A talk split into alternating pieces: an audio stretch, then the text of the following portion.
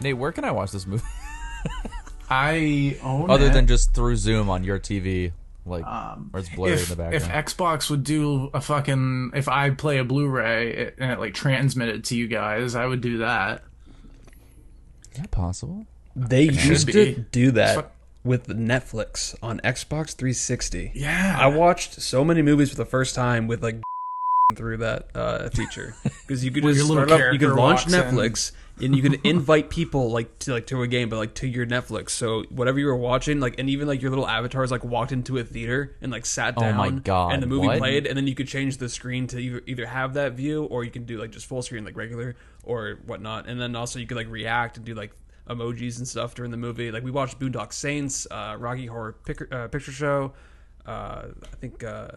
That was ahead of its time. that's a crazy Night double Day, Tom feature. Cruise movie. Yeah, well, uh, because we were watching, or because we watched 16 Candles, and we're back to John's picks. Not me. Back to uh, Fishy asks a question, and that's you, John. You're Fishy. Oh, we're we're Yeah, hopping you- right into the trivia, huh? I'll right into the trivia, yeah, because uh, I mean, obviously, we do trivia questions that pertain to the film that we just watched, and because we watched 16 Candles, John has a trivia question for us. So Nate and I are going to compete. What's the question? Thirteen. Is Nemo, you think you can do these things, but you just can't. Sorry. Fishy asked a question. So, yeah, this week we watched none other than the 1984 classic with Molly Ringwald, 16 Candles. Not the Debby Ryan version, not the TV movie with Debby Ryan where she gets to gets a 16 wishes granted to her, which is truly what I thought this movie was going to be, by the way. I thought she was going to have like a fairy and it was going to grant her wishes, but that remake did things Sucked. differently. I don't know. I don't want to go that far and say it sucked. I mean, it was a groundbreaking film on Disney Channel, but Yeah, That's not what we're talking threw about it at today. the ground. well, wow, ooh, good one. um, anyways, yeah. So as you guys know, Jake Ryan is a character in this movie. He is the um, love interest of Molly Ringwald's character Samantha, and he has a red car. Um, but I'm going to give you multiple choice of the model of car that Jake Ryan was driving, and you're going to tell me which one it was, or give me your best guess. Okay? Okay. Was it a Ford Mustang GT, a Toyota Supra, a Chevy Camaro, or a Porsche 944? I'm gonna have Spencer guess first. My guess is I'm going to just say D, because it sounds like a fancier car. I was gonna say D, but because uh, that's the answer, I'm gonna go with A. All right, it was D. It was the Porsche 944. How do you? This is like two times in a row where Spencer has the right answer, and you're just like, well, I guess I'll go with something else. No, just stick with your guns, man. Come on. yeah, now. but what's the fun in that? That That's happened like four times. Yeah, I was I was looking up the car because I was like, I want that fucking car. I want to be Jake Ryan, and uh, it's very expensive and hard to find. So, I could just tell by the look of the car. happen. I was like, yeah, that's a Porsche. That's easy. anyways, yeah, Spencer, why don't you do your little collector's corner intro here, and then I'll talk about the movie. It's Well, no. collector's corner. I think Nate just did it. That's the new intro. Is it? Okay. Yeah. no, the intro of this episode has to be, "Oh, sexy girlfriend." Oh my god, this movie was pretty racist. but we'll get into it. oh, It was not. It, it didn't know Uh, what it it, definitely was doing. had it's some uh, fine. racial incident. Uh, There's no way it should have been PG. No way. No way. That, this was before PG thirteen even existed, and you Yeah. could easily tell that um, for sure. Ooh, that's a new little spindrift. Is that an alcoholic spindrift? What is that? What what what's going on there in that video, mainstream boy? I want you to know that this exists, Spencer. This one has alcohol. Wow. Yeah, and they're really good. Just now you know. Target. I target. Okay, cool. Target. I will. The more you know. Yep. Um. So yeah. So John, you decided to kind of go with the little John Hughes poll. You went with Weird Science and Sixteen Candles, and Sure we did. went with Sixteen Candles. Um, I don't remember why exactly, but I've I've seen this movie a couple of times, but I first watched this when I was maybe like eleven or twelve years old. Because my mom loved John Hughes movies like uh, Breakfast Club, Weird Science, Sixteen Candles, Pretty in Pink, all those movies. So I watched all of those, and Ferris Bueller's Day Off, of course. So I watched all those movies uh, when I was really young. So many Um, good movies, man. but like wow. I definitely have not seen Sixteen Candles probably since. so it's been a long, long time. But it's been that kind of uh, the most famous like romantic comedies of all time, and it's in that like genre that coming of age movies. It's top of the list. But um, Nate, had, had you seen this one before? I saw it once in college in the first apartment. Okay, I just remember randomly, watching you're just it. like you know what? I'm gonna watch Sixteen Candles tonight. Yeah, because John, don't you have like the cool Blu-ray slip of it? yeah. So it's uh, so you watched my Blu-ray before I even watched it, which is this being the first time. Yeah, it's the 1980s Best of the Decades collection, which I have. Yeah. At the time, I bought The Jerk. I bought The Breakfast Club. I bought 16 Candles. Weird Science. Um, weird, yeah. So Weird Science. All of those were part of the 1980s decades. I think they were at Best Buy or Target or something. Wait, so you have uh, two copies of Breakfast Club? You have a Blu-ray of that, and then you also have the Criterion. Yeah. Yep. Oh, correct. good for Oh no, actually, I think I gave away the Blu-ray. Um, Gotcha. Okay. At one point, Fair and then. I was like, okay, I do want to buy the Criterion anyway. So yeah, Yeah, I think I might as well have that currently- edition. But yeah, Cool. Okay. Yep. So yeah, why did you? Uh, and then you had never seen Sixteen Candles before. This is your first time checking this movie out. yeah. I, I don't know why I never threw it in the Blu-ray player because I've I I love John Hughes movies. I've seen Weird Science multiple times. That was the one I kind of expected to win, but we went with Sixteen Candles because I hadn't seen it, which is totally makes sense. Um, and then obviously The Breakfast Club is a, is a classic. Uh, Ferris Bueller's Day Off, I love, and I actually haven't seen Pretty in the Pink. In Pink, I've picked it multiple times to the podcast and never won the poll. It's it's the weakest one, I would argue. I mean, it's, Okay. I would. I mean, I, I like I said, I haven't seen Pretty in Pink since I probably marathon these movies with my mom when I was like twelve or thirteen. But uh, I, I definitely remember Ferris Bueller, Weird Science, and uh, Sixteen Candles standing out more than. What about uh, have you Pretty in guys Pink. seen uh I don't this isn't John Hughes, but it's within the same kind of genre, uh License to Drive. We were supposed to back in college. Fun Yeah. fact, back when I think we were doing like we would first start to pick the movies. I remember I think License to Drive was supposed to be one of them.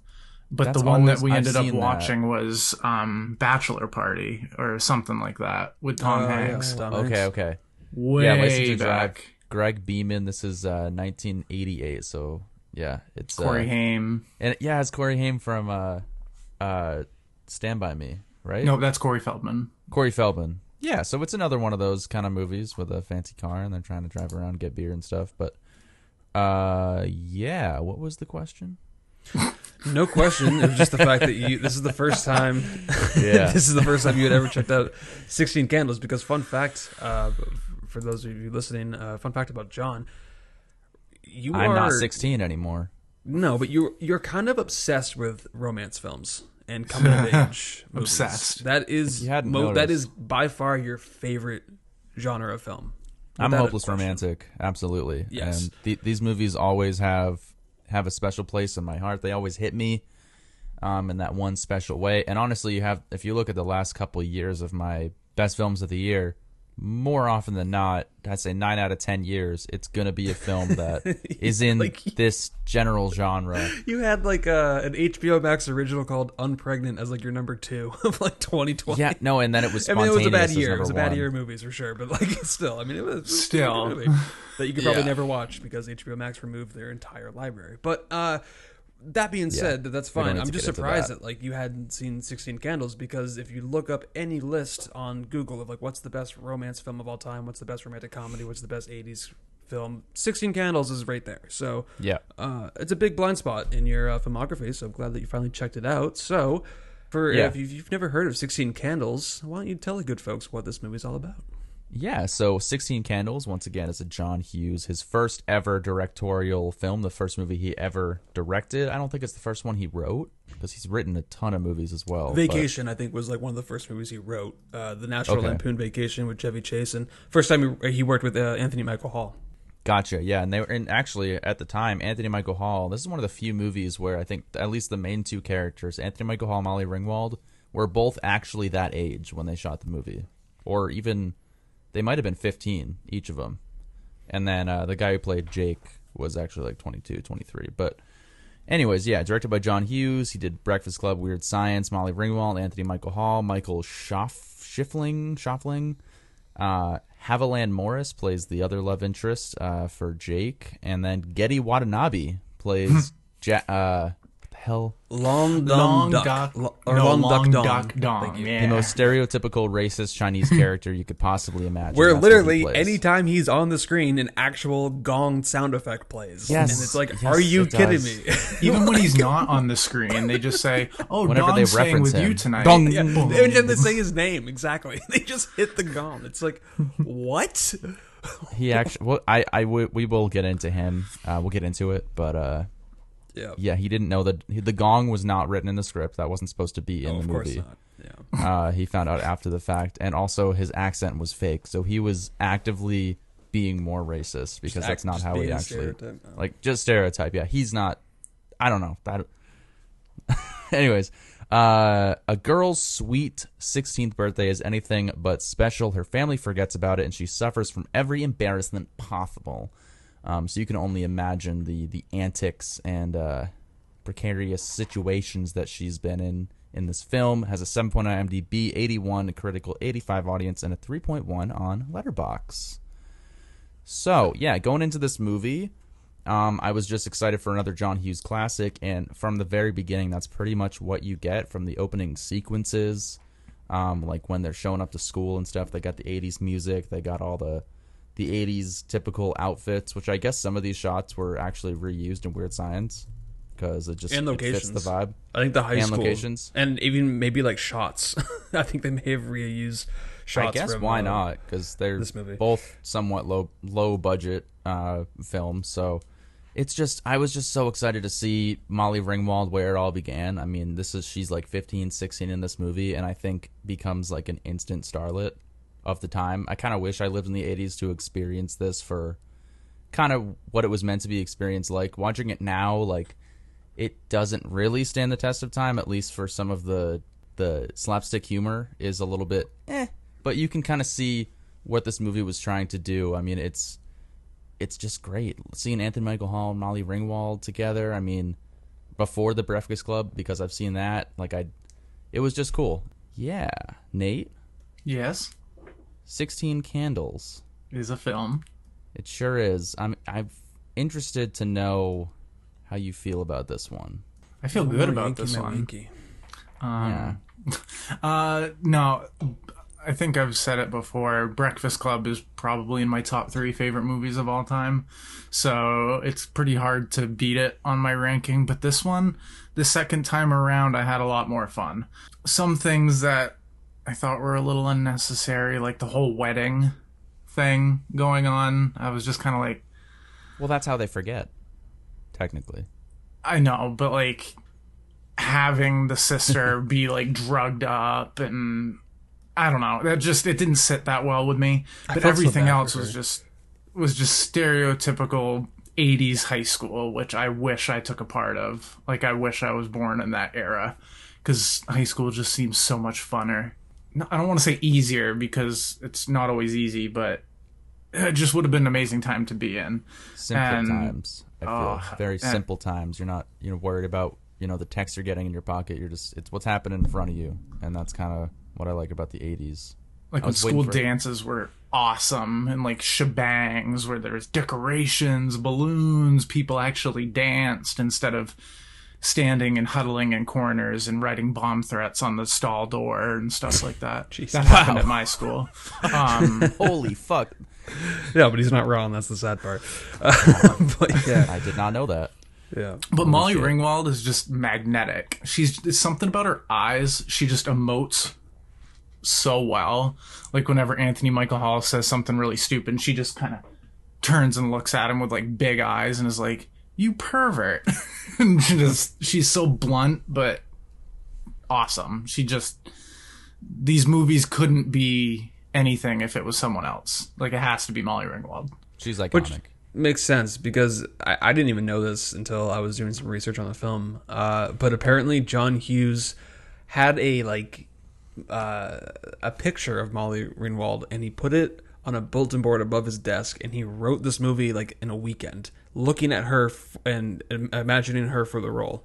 And little like creepy that's at the same time. yeah, like but- that was a little strange. And apparently, like Yeah. him, uh, Anthony Michael Hall and Molly Ringwald became like a huge, uh, like click at the time after this movie, and then they when they made uh, Breakfast Club uh, and whatnot. And uh, apparently, John Hughes offered both of them a role in a movie he was developing, and they both declined it. And then he never talked to them ever again until he di- and then he died. And so what? What? Well, how many Apparently. movies he? d- How many movies did he do with? he held a grudge Molly against Ringwald? them for so long because they were so like there was such a big click and they were gonna just keep making these 80s 90s coming of age teen movies even though he was 30 and they were 15 uh, but like he and then once they rejected him for uh, a role he just kind of stopped uh, making those movies and then like Chris Columbus came in and had to do like their own different versions of like these types of movies with coming of age and whatnot. And he just kind of became a screenwriter again, and he wrote Home Alone, had huge success with that. He wrote uh, Christmas Vacation, had huge success with that. He kind of just did his own thing, didn't kind of made kids movies after uh, the teen Yeah. genre died after Molly Ringwald and Anthony Michael Hall declined. So it's kind of weird, but uh, I can- it- it's it, it's so perfect though because this movie is a product of its time without a question.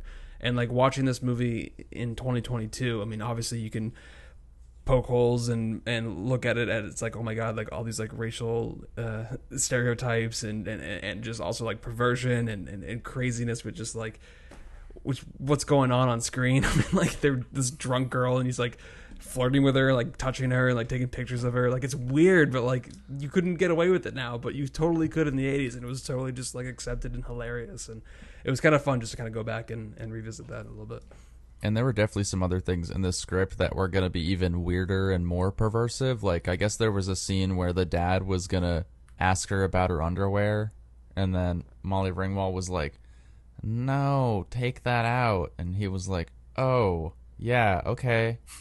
Like, John Hughes really. He must have had some weird quirks about him. I don't know, because there's, there's the some stuff in this of, movie. The more research I've done on John Hughes, the less I'm kind of just like, you know what? I just want to just enjoy the movies. Yeah, I don't want to think about the mind that made the movie. I just want to think about kind of the message it's sending, how it's it's a it's really ends up being a slice of life and a and a look into kind of what 80s life was like, like the dating scene of kind of as you're just growing up and that's the first like especially for Anthony Michael Hall's character, I love how he's kind of like the cool confident kid among his friends where John Cusack for some reason is just a total nerd weirdo with his other taller friend, which, and then Joan Cusack is I don't know what the hell was going on with her in this movie. She's super strange. Yeah, doing but she, yeah, has, love she her. the best yeah. gag in the film of like when she's trying to uh, drink out of the water fountain and she just can't because of her mouth brace. Can you imagine if those mouth braces still existed? To They this must, Day? Like when? I saw that, I totally forgot. Like that's literally what people had sometimes. Just like You, won't- I only see it in movies. technology. Oh, so exactly. I think that's, some that's just how it people- was apparently. like if you have a retainer, I think some people do still use like headgear. I had a friend in high crazy, school who had to use headgear just because they had braces for so long, and then they wore a retainer once they got them taken off, and Sure. he had to wear a headgear. The scene when uh, Anthony Michael Hall he like wakes up in the car, but he has his headgear on. Like he thought in the middle of the night, let me make sure I put my headgear on, no matter even if I'm hanging out with this hot girl. He wakes up And the and fact she, that he like, pulls had it out it? of his mouth. he Like, had when- it on him. Did I he think stop back in the eighties, you just you had to have it on you. Like that was just a thing, apparently. Just things we don't have to think about anymore. Yeah, and like, and also, uh, they were at Jake Ryan's house, I believe, that when he threw the party. Yeah. and they just destroyed his house, and he Yeah. couldn't care less. Because he has so much money. gave no fucks whatsoever. Just and that's the other thing is that character Jake Ryan. They definitely only casted him because of his looks. Because Yeah. he had nothing going as a character. He was Aw. bland as could be. Like just I mean when when he goes and confronts uh uh uh Long Long Duck Dong, Long Duck Dong. Yeah, Long Duck Dong. and they have that conversation. Like, no, LDD. she's getting married, and he's like, married. Like he just was giving no emotion whatsoever in those scenes. I was just like, come on, dude. Like, what are you doing here? But uh, anyways, like, Who do you think was a better actor though? Is it uh who's the what's the name of the guy who plays Jake Ryan? Uh let me find it. Michael Sh- Michael Shuffling Michael or Jai Courtney? Who's the better Courtney. actor? I'm gonna go Jack with Jack Courtney. Courtney. Yeah, All right, what about uh the guy from 50 Shades of Grey in that movie? Jamie Dornan. Oh, he, Yeah, I mean, Jamie he Dornan. I know Be you a haven't good seen actor. Belfast, but like he's really good in Belfast. Yeah. Yeah, that's why I say specifically Fifty Shades of Grey because I know he can act, but Okay, like now if you had said Sam Worthington, then we'd have a different conversation here. Hey, Avatar? don't don't destroy my boy Sam Worthington now. Sam Come on, Worthington. Everest. You want to put audiences to sleep? Cast Sam yeah, Worthington. bringing back Evers to the pot. No, I think Michael Schoeffling was good. He was exactly what he needed to be. He played the jock, but yeah, it was good like looking. Yeah, okay, so, so we're all good looking too, and we're probably not really great actors. That's okay. the thing That's why is, we do an like, audio podcast. It would be one thing if he could act, and he never seemed like a jock or anything like that, unless you're seeing him work out or in a uniform or something. Because other than that, he's always looking at Molly Ringwald. So it's not like there's a chase there. It's more or less just waiting for them to realize it.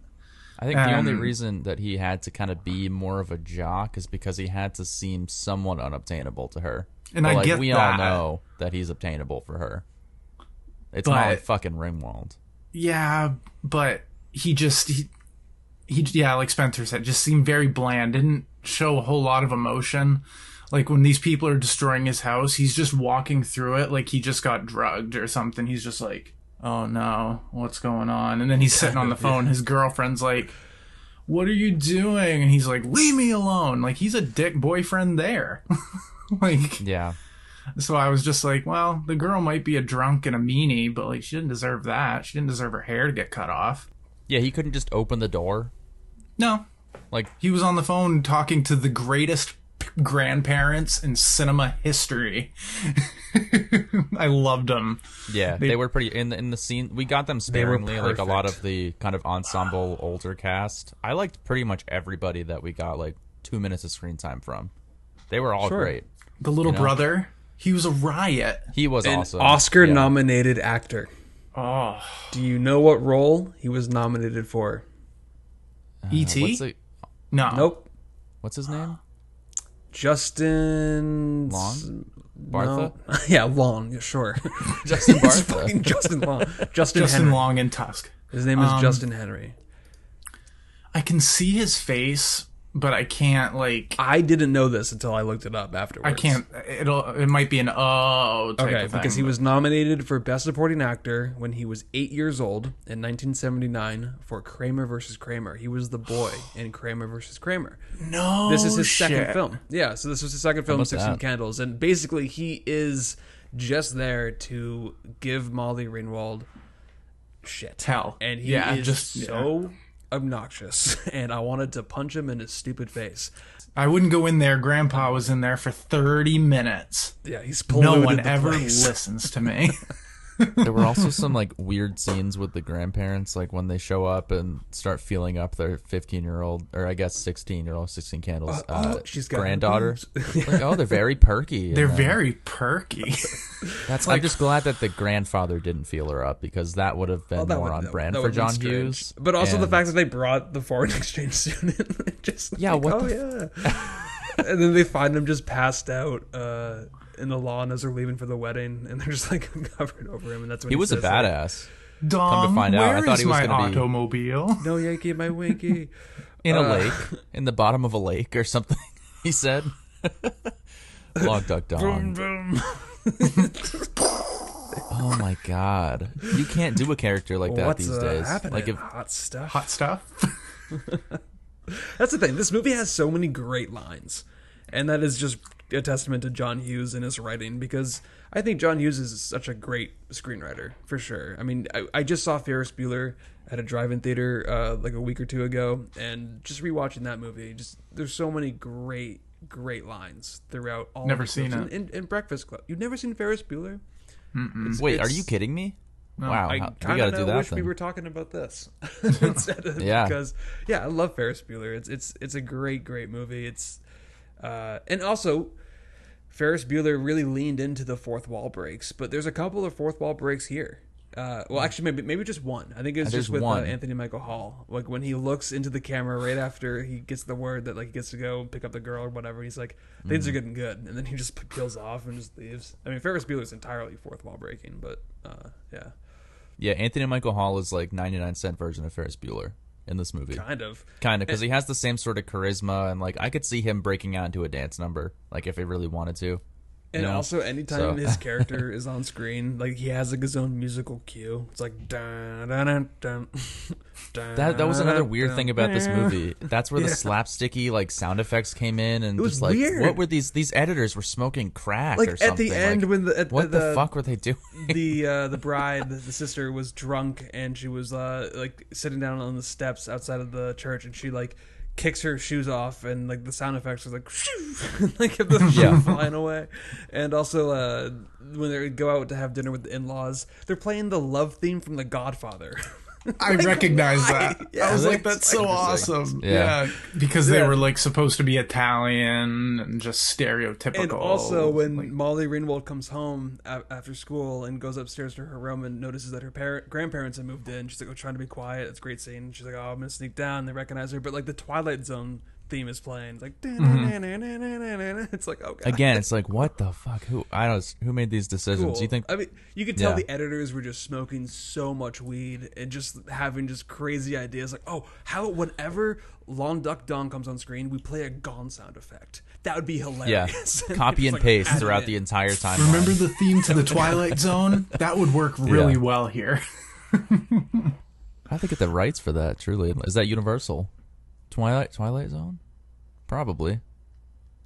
I'm sure it's Maybe. like maybe a public domain sound, but like the theme song itself is a little different, but Is Twilight Zone the movie where those people got chopped up by a helicopter? Helicopter? that is correct.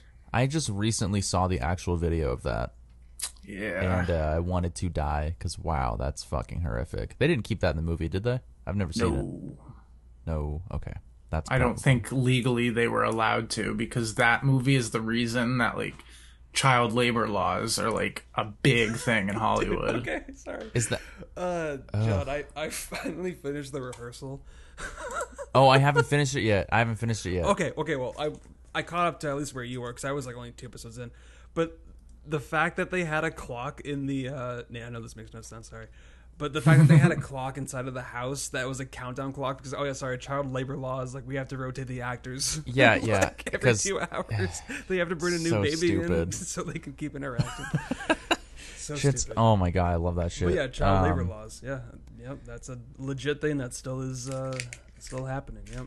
Another. Like they I- can't work past s- 5 or 7 p.m. They can only work a certain amount of hours and Well, uh, we infants had- can only be on set for like 15 minutes or something weird like that.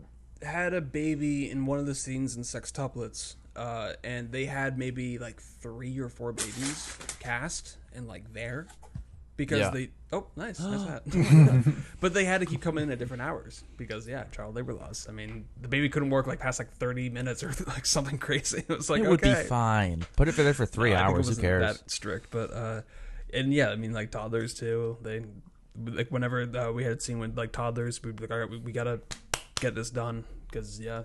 So where did this come from?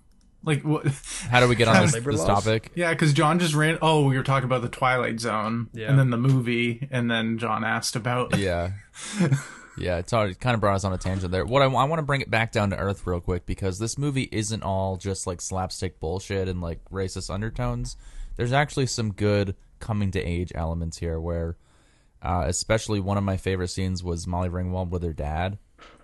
Yeah, But you only get like one scene and then like one kind of like glance and wave with her dad throughout the movie. Like in the beginning, he's like, "All right, I got to go off to work," and then you don't see him again.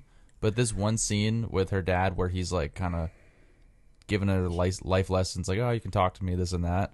That was like actually a, a good moment. from That- what I've from what I've read about the kind of production of this film, the actors who played these characters kind of shaped the script a little bit more than what John Hughes initially had because apparently the actor who was cast as the dad didn't want to take the role because on paper it was kind of just a stereotypical dad role that you just described. Just like just there Right. kind of just like saying his lines kind of moving the storyline with the uh, sister getting married and whatnot.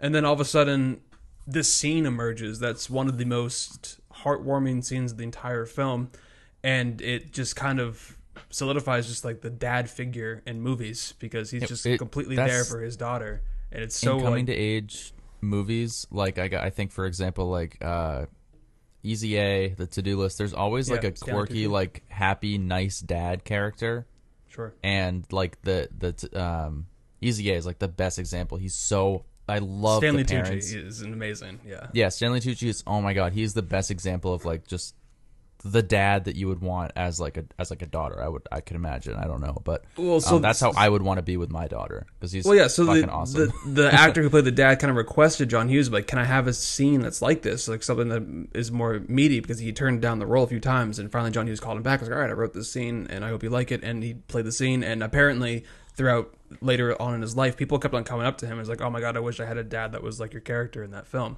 So Yeah. like it, it meant the world to him later on. So that was really cool. And same with the mom. The mom didn't have the scene of her apologizing for missing the birthday initially that was just going to be she forgot and that was it but she was like no i really think that the mom should apologize like i need that Right. scene and they they wrote it into the film and those two scenes greatly enhance it for sure like I it wonder if adds that's the what kind emotion. of You need- it, that exactly. almost shaped his future scripts. Because if you, I I see comparisons to Home Alone, where like Yep. the parents, oh, forget about Kevin McCallister, and then they, I wonder if you know if the if the actors hadn't shaped this movie to have these scenes that kind of bring everything together, if Yeah, he would have had his parents, yeah, maybe the mom wouldn't give a shit. Like he's just maybe his scripts wouldn't be as surface level as they were toward the beginning of his career.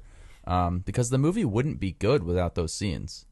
It would just be very basic Molly Ringwald it would just complaining be more about like shit. slapstick comedy it wouldn't have that like heart and emotion that Yeah. makes it stand out a little bit more Because Exactly. when the because when the dad waves or kind of winks at them, that's all you need. You don't need another conversation. Like that one on the couch basically encapsulates what the whole movie was about. Like it's okay. Like you're growing up, you can talk to us. yeah. I kind of wish there was less of the slapsticky stuff and more of that. But the movie, like, you could tell that it had already made a creative decision to do the weird 80s. slapsticky.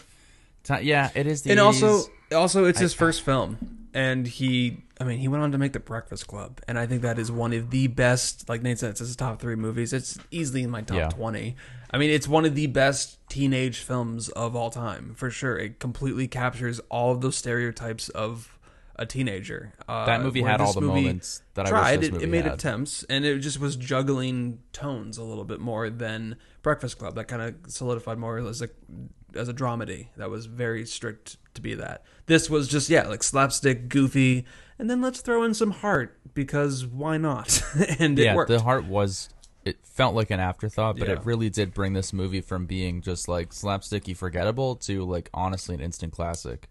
Let's send the audience home happy on a good Yeah. note. Let's let's give them a main character that succeeds and Molly Molly- Ringwald uh, personifies the 80s. Like she truly does. Like from this movie to The Breakfast Club to I'm assuming Pretty in Pink. Um, is that 80s or is that early 90s? I don't know, but pretty in pink i think that was maybe on the uh, it was 86 so yeah i mean I think she 84 was also 85 in- and 86 was 16 candles breakfast these Club, were and Pretty in all Pink. one right after the other. Molly Was Ringwald she in is St. Elmo's fucking- Fire? yeah Is I that haven't also seen John it, Hughes? so I don't that know. is John Hughes I as just well. am only thinking of the cover. Uh, Yeah, because it's got like Rob Lowe and a couple other people. I know in that's it. like I a just Rat didn't know. Pack and, and shit. Yeah. Yeah. I don't think actually I don't think she is. No. Um, No, maybe it's some. It's probably Ally Sheedy or someone else that was in the Breakfast Club. Just because those actors after these movies just were putting stuff because they were amazing. yeah. that's crazy. But 'cause it's- sorry, as a director, Sixteen Candles came out in 1984. This is John Hughes. 16 Candles, 1984. 1985, Breakfast Club. 1985, Weird Science. 1986, He did those- Bueller's Day Off. 1987, Planes, Trains, and Automobiles. That He is didn't a direct that one, though, did he? killer run. No, he did. Yeah, he directed that. Oh my god, Um, that's another one of my favorite fucking I would say I mean I'd say Planes, Trains and Automobiles is top 50. That movie's amazing. Steve Martin and John Candy are fucking comedic geniuses in that movie. He made five movies in three years that are just All good. classics. Yeah. It's crazy. And then Uncle he, Buck too was good. Uncle Buck is great. Yeah. but it's it's not like anything like his earlier uh, movies. It's it's more. I don't know if you guys have seen Uncle Heartwarming family movie. Yeah, that's- Nate, have you seen Uncle Buck? No. Okay, I've seen It Uncle was Buck. always It's- on it's okay. late It's John Candy. when I was a kid, and I just I never That was Yeah. before I got into movies type of thing. So I'd watch it now for sure because I'm sure I'd love it. Yeah, yeah. And then he just started writing, yeah, with Christmas Vacation, Home Alone, and, and everything else. He wrote Home Alone 2, I think, as well. And he wrote Beethoven. Do you remember those, like, dog movies and stuff? Yeah. Yeah, so it's like he just kind of went down just maybe some paycheck. Jesus uh, Christ, he jobs, wrote but- he wrote six, no, six Beethoven movies, maybe more. Pro- oh, okay, no, it, it's based on characters, he, so he gets a credit. So I don't think he wrote Oh, the 'cause he's screenplay dead. for it. So yeah, no, he just wrote the characters. So I mean, that's why you, when you have like uh, Stan Lee still as credited writer on anything going forward, just because he created the Created characters. them. Yeah. Um, but no, yeah. So, what do you think of the final shot though? With the iconic candles, them kissing. I thought she was gonna get engulfed in flames. That was my only thought during that scene. Um, cake was made because out of cardboard because the yeah, cake was melting. Yeah, so, so uh, you also read the trivia. That's great. Um, yeah, I that's cool, thought- Spencer. I Um, thought that Jake Ryan was gonna grab her by the shoulders and throw her on the ground and like get ready to do something to her while she like says stop. then Long Duck Wong just walks through with his. That's fucking not his naked name. with Can Can you penis imagine hanging the out. Can you imagine the freeze frame like right, 'cause, Long- like, the- right as they kiss it dong. freeze frames and then the credits roll. Can you imagine the freeze frame that's like right before he like jumps? just, It turns into a fucking straight up like slasher film. just the credits roll as he's like mid like about The Happy Days theme song just starts playing Sunday. Mon- Oh man! But do you remember the Family Guy thing though, Peter? Yeah, and that's Jake why. Ryan? Yeah.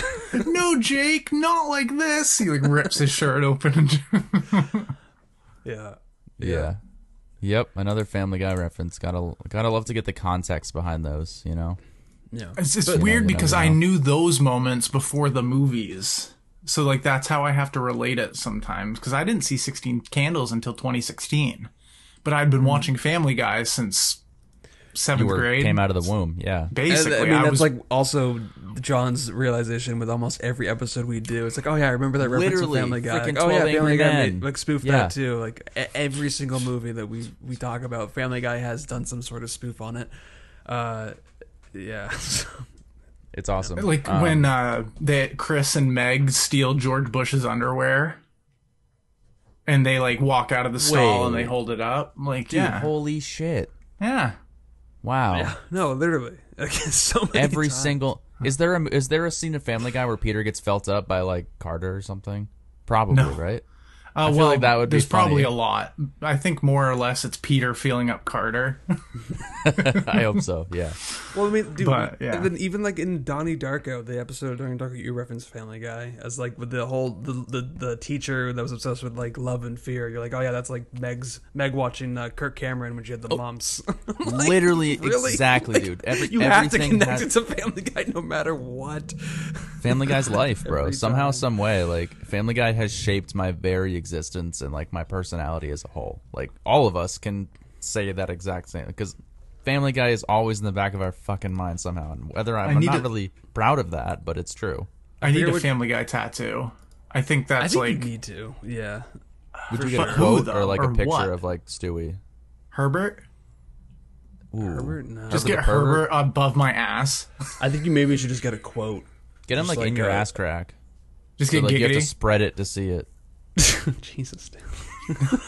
And just No, spread it. I'd- Oh, there he is. I would. There's probably some sensitive areas in there. Hmm. No, I should just get Peter swearing when he slips down the linoleum steps, where he like slowly tries to walk down. He just fuck, fuck, fuck. We should get all all of us should get a scene that when we stand together, like ass to ass to ass. It's no, like the full okay, scene. all right. Let's round this up. Yeah, no, Sorry I can. about that. No, I'm trying my best at like rallying the troops. Like, no, let's Long bring duck, it back. Wong, long duck, Lo- long duck, Dong. dong. Thank I feel you. like that's more racist than what I'm saying. Long duck Wong is less racist than long duck dong. It should be well. It's it's Long duck because dong. it's Ch- it's Chinese or Japanese. I don't fucking. Well, know. he's he's Chinese in the movie, but he actively adopted a South Korean accent, so that's even more racist. Because that's Yeah. he's oh these Americans will think he's Chinese. He's using a South Korean accent. I don't think it really matters anymore. This was. I mean, no. If, like- if this came out now, it would they they would everybody would be blacklisted. No one would work again. So there's that. That they were just making a movie. They were having fun. They weren't worried about cancel culture, and you know they were just taking swings with their jokes. And they- they- Exactly, like I said, and they smoked okay. way too much weed in the editing room for sure. But I mean, you watch Caddyshack now, and now you know that they were all just high on coke when they made it. So it makes complete sense. now you know is the truth of all these behind the scenes. Uh, Caddyshack is so funny. Caddyshack is ridiculous. Nate, I need to make one- a play. You need to you need to complete the John Hughes trilogy or just filmography. I think I need to complete the John Hughes seeing. It's like my Well, no, favorite genre too. I didn't realize that Nate hadn't seen Ferris Bueller, and now that's all I can think about. Um, I would love to get a Criterion collection like box of all the John Hughes movies. You think it doesn't be a need to be Criterion. I mean, Breakfast but Club? Arrow Video has a 16 Candles release, so Oh wow! Yeah, but like also Nate hasn't seen Weird Science, and like Yes, I I have. really. Oh, you have seen it. Okay, never mind. college. Love- Yeah. Fair It's about the two Science. boys who build Yep, the yeah, super hot supermodel. Yeah. Yep. Okay, well then Ferris Bueller at least. I think you need to to check that out at some point. I've almost soon. watched it here on days off, and I just Yeah, I feel it's like on I Paramount feel Plus. the need or want to. Huh? It's on Paramount Plus. I'm pretty sure it's on Netflix. Like I almost watched Could be it. too. Yeah. Yeah. I feel like Weird Science is John Hughes' wet dream as like a 14 year old kid. Dude, it was He's like- mine. I, I got that DVD Well- when in, like uh, Christmas Day when I was like twelve from my uncle. It was like, oh, Weird Science. I've never heard of this movie, but the cover looks looks cool. And I was like, oh, he John Hughes. I recognize that name from like uh, Ferris Bueller. I'll, I'll watch it. And then I finally did. I'm like, oh my god, this is literally like my fantasy. like just- Straight up, create your perfect girl. Like it's, it's yeah, and then your parents leave, and you can throw this ultimate party where anything happens. Then a motorcycle gang shows up and like tries to like take over. I forgot about that. Yeah, it's ridiculous. kinda got Jumanji It's the a actor little from bit. Hills Have Eyes, I think. Um, that is on the motorcycle, like the crazy looking guy from the Hills Have Eyes. Oh, um, um, Michael Berryman. I don't know his name, but most likely. Yeah. if Yeah, I know who you're talking him. about because he was in like the Devil's Rejects and Yeah. Yep. all that. Yeah, I Yep. literally just want to watch like fucking like 23 80s movies like back to back to back to back to back right now. why It twenty was, three? it was a lot of fun watching Ferris Bueller I don't know. Uh, at the drive-in. That was kind of a throwback because I hadn't seen that movie in a while, and That was like Still last is- week, wasn't it? uh, it was thought you- you were last. just there. It wasn't. It was uh, two, weeks, weeks ago. ago, you Uh, yeah, yeah. almost two weeks ago at this point. But um, they played Harry Potter five and six last weekend, and I almost went, Oh but my Brooke and I God. literally watched those movies on uh, on TV like that previous weekend. So we're like, there's no point, dude. We I would just go them. for Half Blood Prince because that's the best one. No, yeah, but that also started at 9:50, and it gets cold now. Jeez, so. man. Ooh, really chilly. I didn't stay for the blob. I I really wanted to, but it didn't start till 11. I was Holy like, I had been there since six. I was like, I'm just like, I'm gonna go. Was it like busy there? Like, was it packed? There was a good or- amount of people. I mean, ET was packed. ET was awesome. Yeah. It was- it Oh, was I'm good. sure that would have been amazing. Yeah, it was so fucking dope. Um, Sixteen Candles. I had a lot of fun revisiting this movie.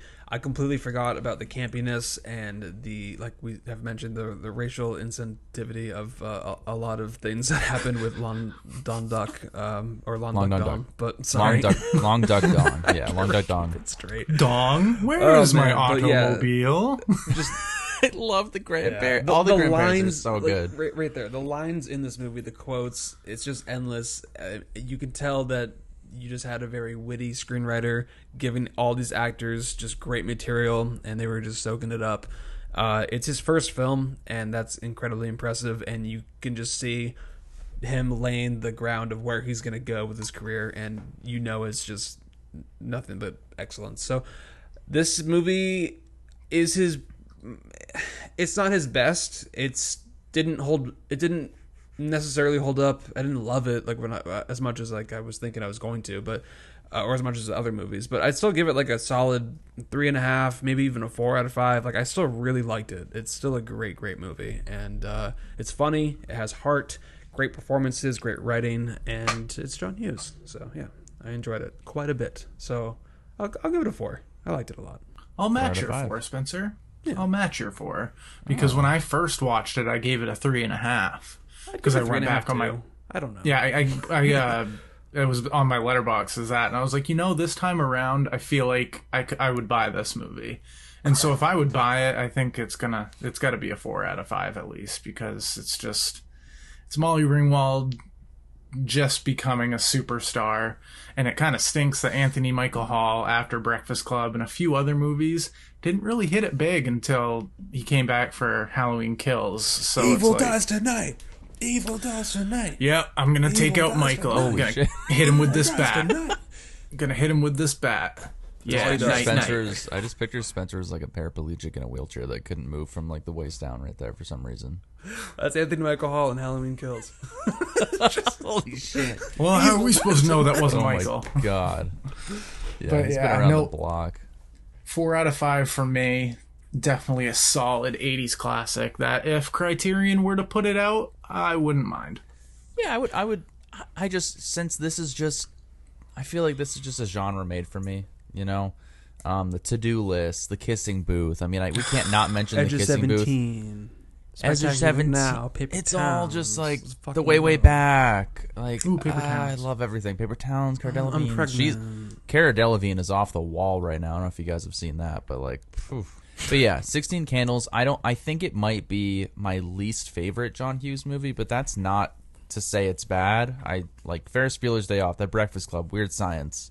Like, I think Pretty in Pink. Those is are all- but this is like a close like bottom second.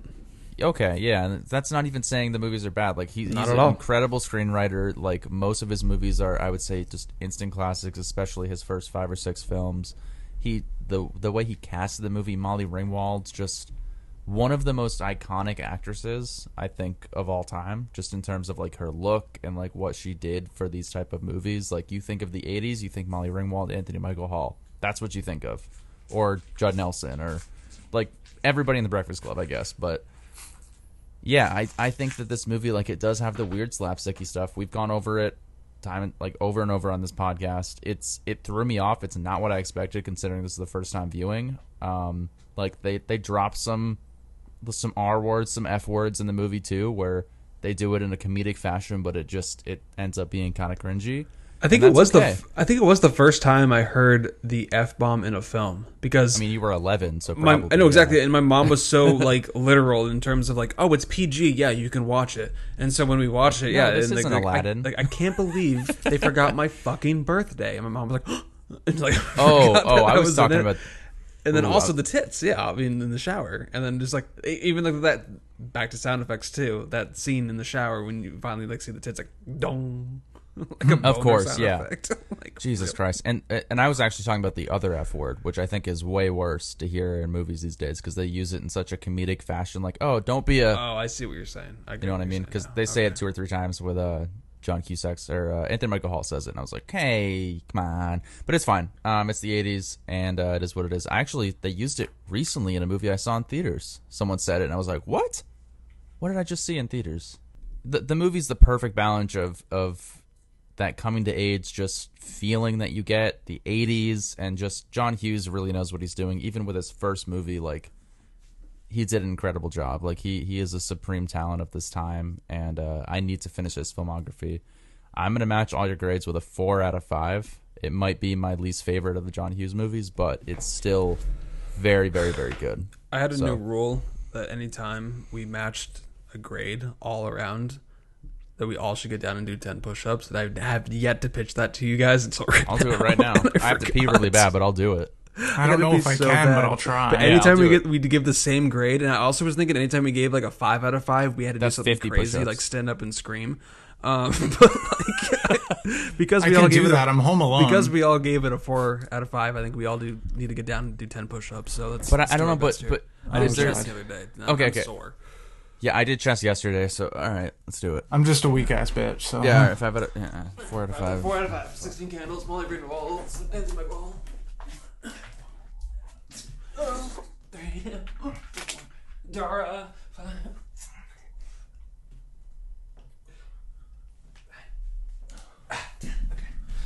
That was good.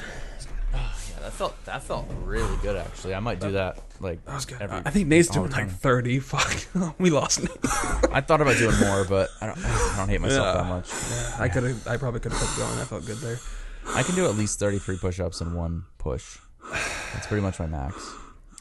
Um. So I like this going forward. I think we should keep doing it. good. I'm fucking fired up. Let's go. Let's fucking go. I Uh, hate you guys. Fucking go. that wasn't my idea. all right, so 16 Candles. Uh, it it's just a fun. Wait, shouldn't we do 16 push-ups? Like do six more? 16 John. candles. You should have. Nah, you're right, but Yeah, just do the six more. God damn it.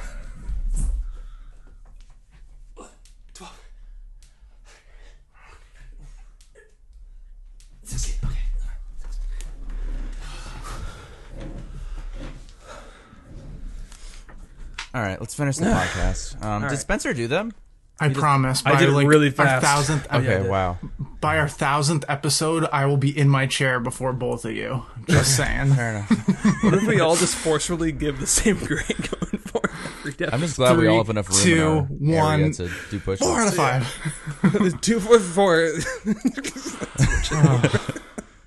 Uh, Uh, okay, yeah, Yeah. So it's the product of its time. Sixteen Candles, John Hughes. If you haven't seen it, what do you? I can't wait to make the thumbnail for this one. I'm just gonna put it in like.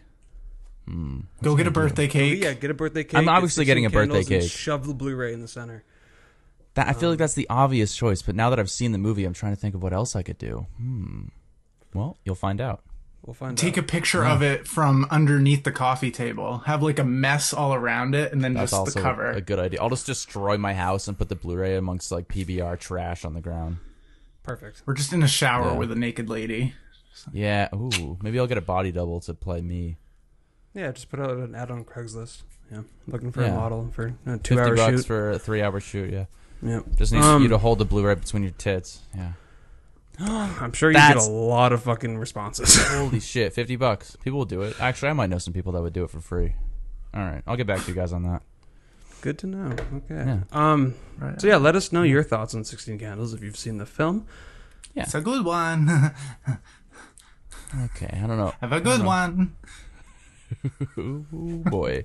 Gong. Anyways, yeah, so that's 16 candles. What are we talking about next week, though, little ducky? Quack, Next quackity, week quackity, we are back to Nate's picks, and he went with a film that I still haven't seen. It's a movie that uh, neither one of us have seen. I believe John, you and I Oh, have not seen it.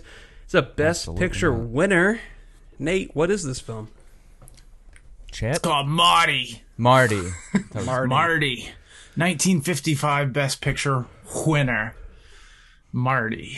I How was have the no competition that idea year? what this movie's about. I just have seen the poster of him just like leaning on a table or something, and he's looking kind of interested in Leaning. the conversation.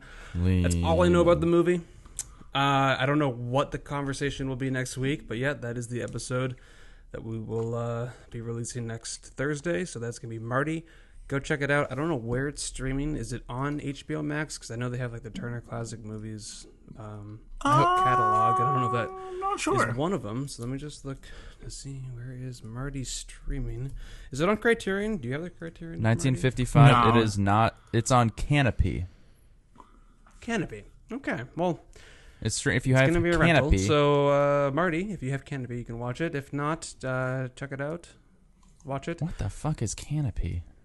Oh, I'm kind of scared now. Oh no, Kanopy. If you have a library card, you just I'm enter in what? your library card number. library card. Seriously.